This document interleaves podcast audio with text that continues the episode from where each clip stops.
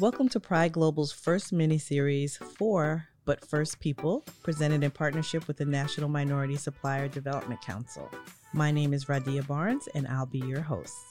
As proud partners of the NMSDC, the entire Pride Global team is thrilled to be bringing you this podcast. We'll be meeting with other Corporate Plus members and sponsors to learn how being minority owned companies has shaped their business strategies, the relationship between sponsorship and membership, and much, much more. Join us each month to listen and learn from their stories.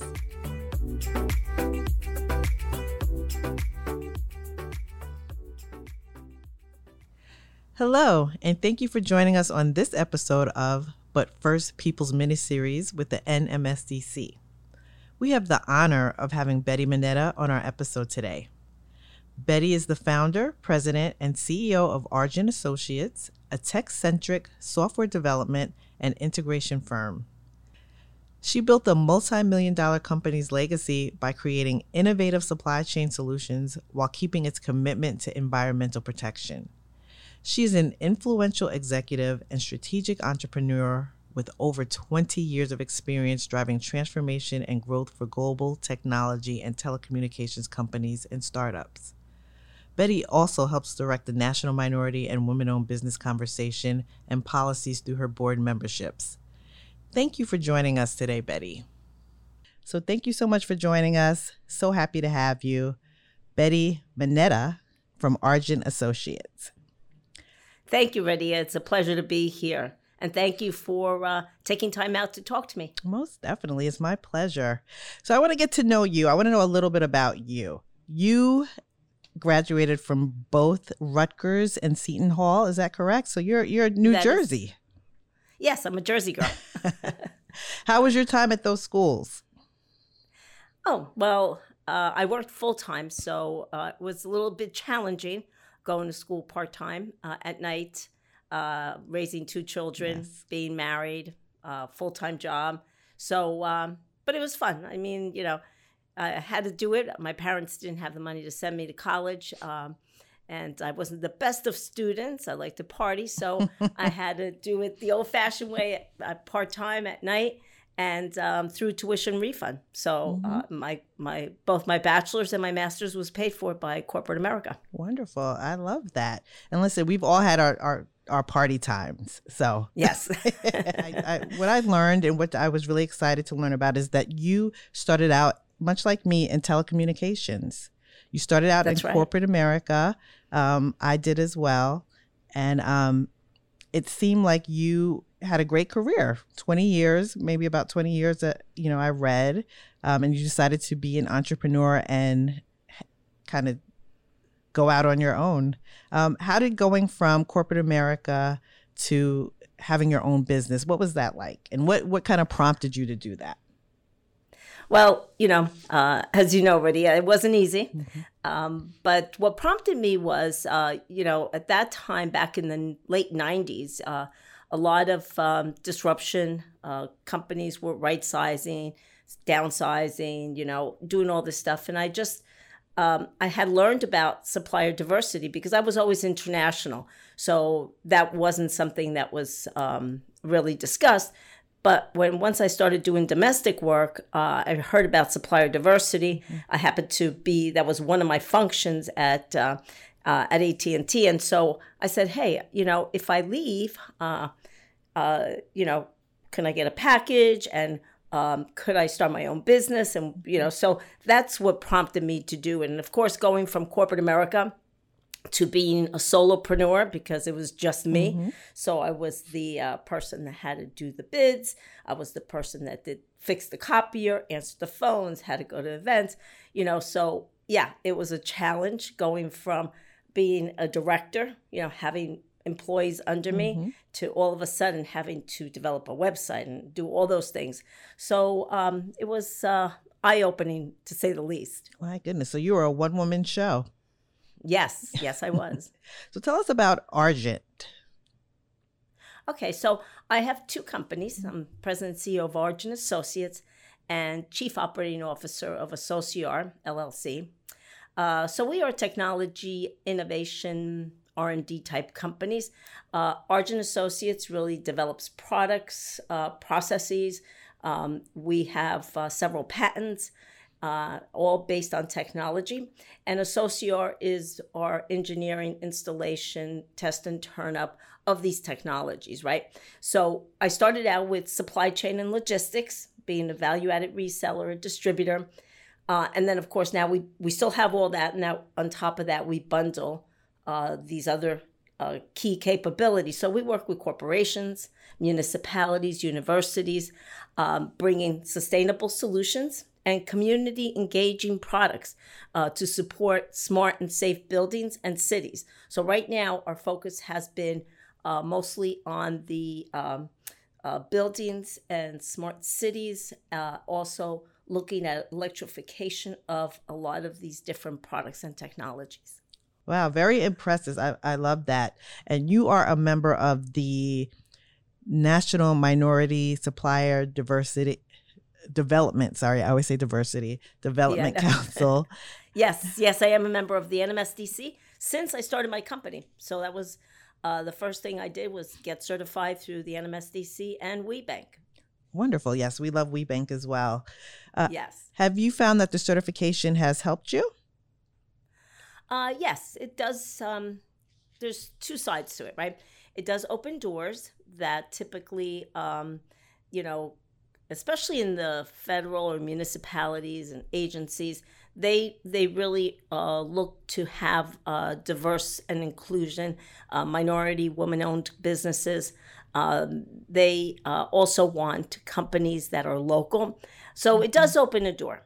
On the other side, they kind of pigeonhole you. Uh, when it comes to corporate America, sometimes you can only go through one door. Mm-hmm. And that makes it a little bit challenging because you want to be able to you know, play with the big boys too, right? right. I want to be able to go to the C suites, but unfortunately, they some some corporations and not all uh, make you go through one path, and that limits your ability to uh, to have visibility and network within corporations. Most definitely. Program. Could you tell me a little bit about the program and uh, how you think that it might have benefited you being a, a, a part of the program?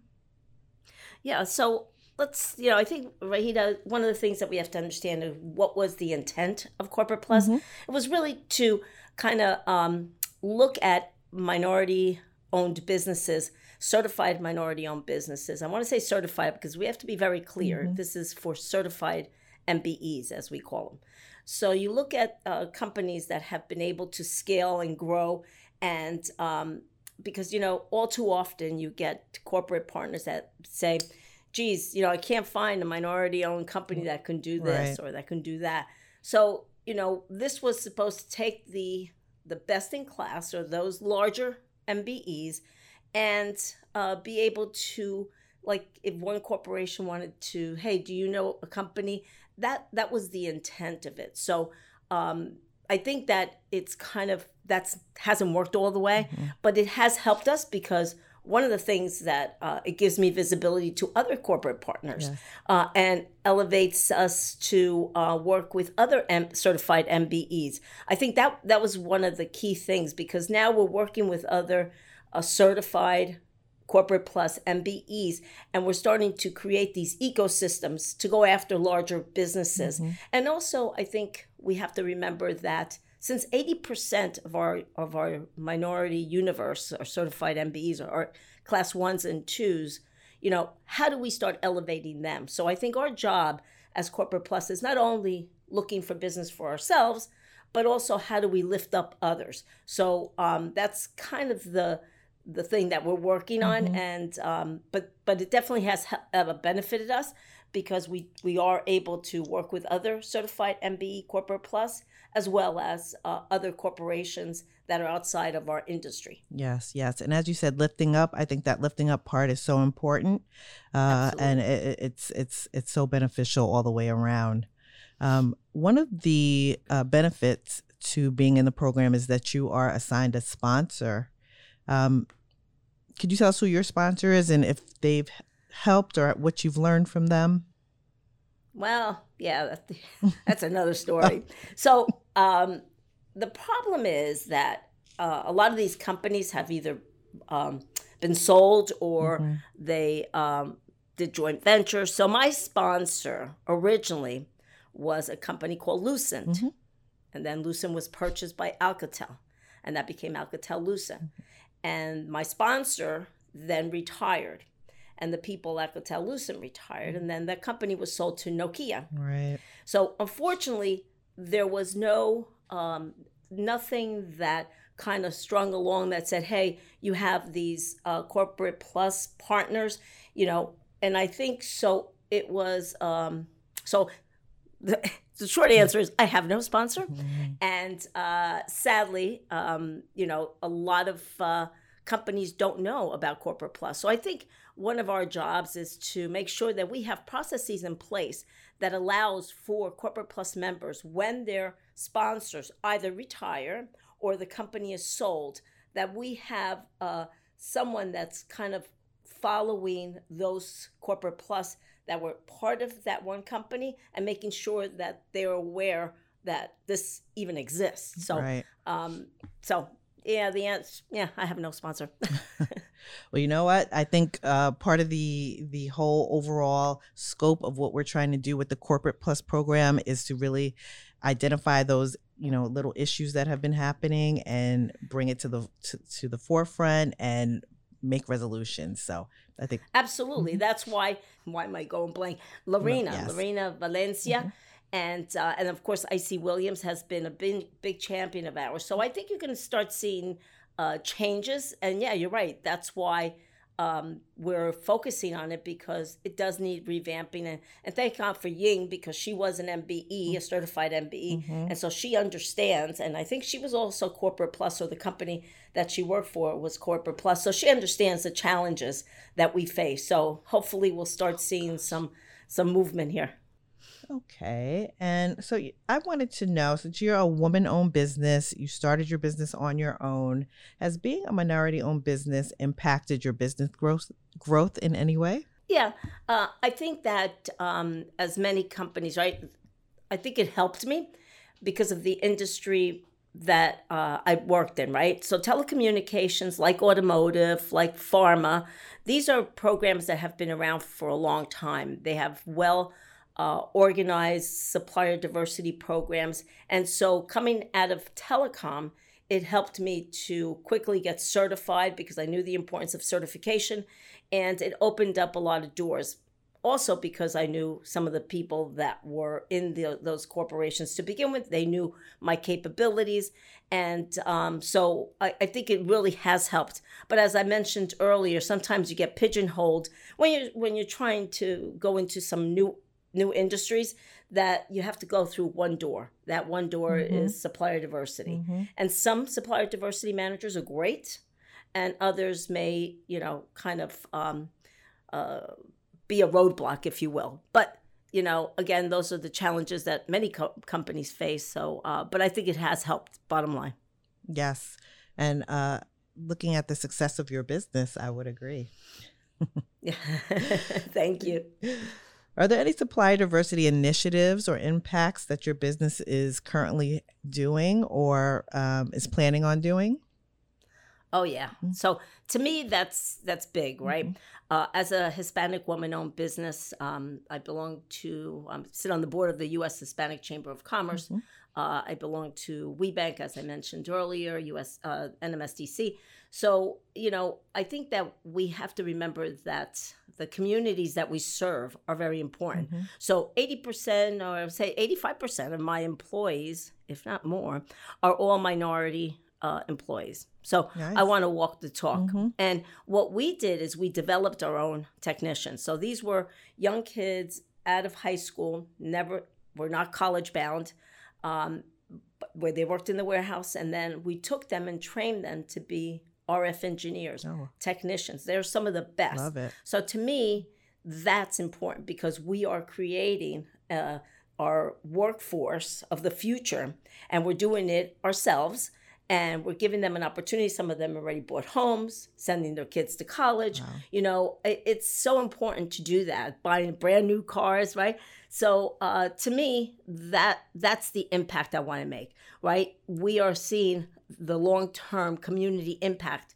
and um, that's why uh, you know it's all about the community really. So when you talk about that to me that's the way to go. And and i'm proud that uh, argent and associate are both black and brown owned company that we have uh, a workforce that re- looks and looks and acts like us.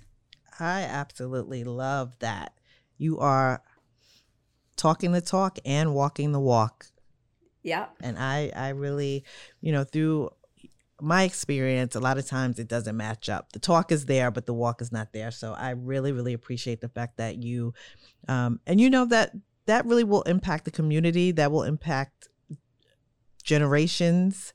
So um, you know, the effort that you're putting forward, I, I really, really do admire. Thank you so much for that. Oh, you're welcome. Now, can you tell me? Do you have any tips for minority businesses who are just starting out? Yes. Um, I think the most important thing is know your business, know the industry that you're walking into. Um, think of uh, it as a business and not a hobby. Mm-hmm. Think excellent whatever you do, right? And and make sure that it is profitable because a lot of times people do something that they love but they can't make money, right? And they can't grow their businesses. So the only way you can move forward is and grow is to really um, have a passion and understand the industry that you're going into. I would also tell them uh, you don't have to do this alone. As part of a network like the NMSDC and WBENC and others, you have the opportunity to get to know other uh, certified minority owned business.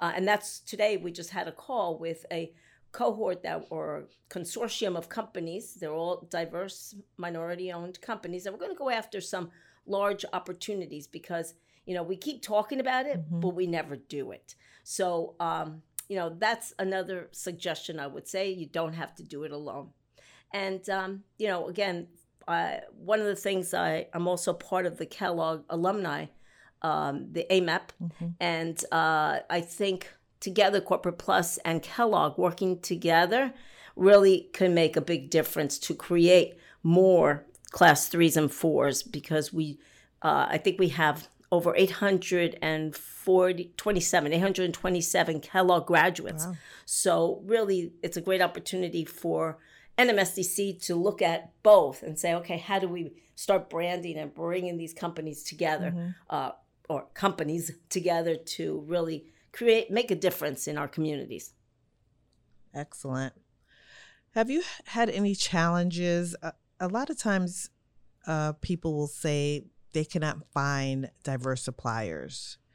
Uh, I hear that a lot. Have you had challenges finding diverse suppliers for your business? Um, no, mm-hmm. I you know I know how to find them. Mm-hmm. I think the challenge is making sure that ethically we all uh, kind of walk and talk the same, right? Mm-hmm. Uh, because I've had some dealings with some partners that didn't bode very well. Mm-hmm. And so you want to make sure that, um, you know, finding uh, and vetting them. And, uh, you know, because at the end of the day, it's about uh, the morale of the company, right? Your moral compass, uh, making sure that you all believe and do the same thing. So I, I think that's that's pretty important. So, um, but corporations will always hit the easy button, right? And we always say that hit the easy button. They know companies that have done this. They're around for forever. They're in the billion dollars, mm-hmm. you know. Um, and so it's easy to go to them because you know they can do it. Uh, I think um, corporations as well as agencies need to kind of step out and say, okay, how do I lift up others? And so that to me is a challenge um, that uh, that we see in the industry. Mm-hmm. Most definitely. And there's that lifting part again. Very important. Yes. Why do you think it's important to recognize the contributions of minority business owners, entrepreneurs? Because the growth of these companies are going to be the future of our of our country. Mm-hmm. Think about um, you know the issues we've had in the past.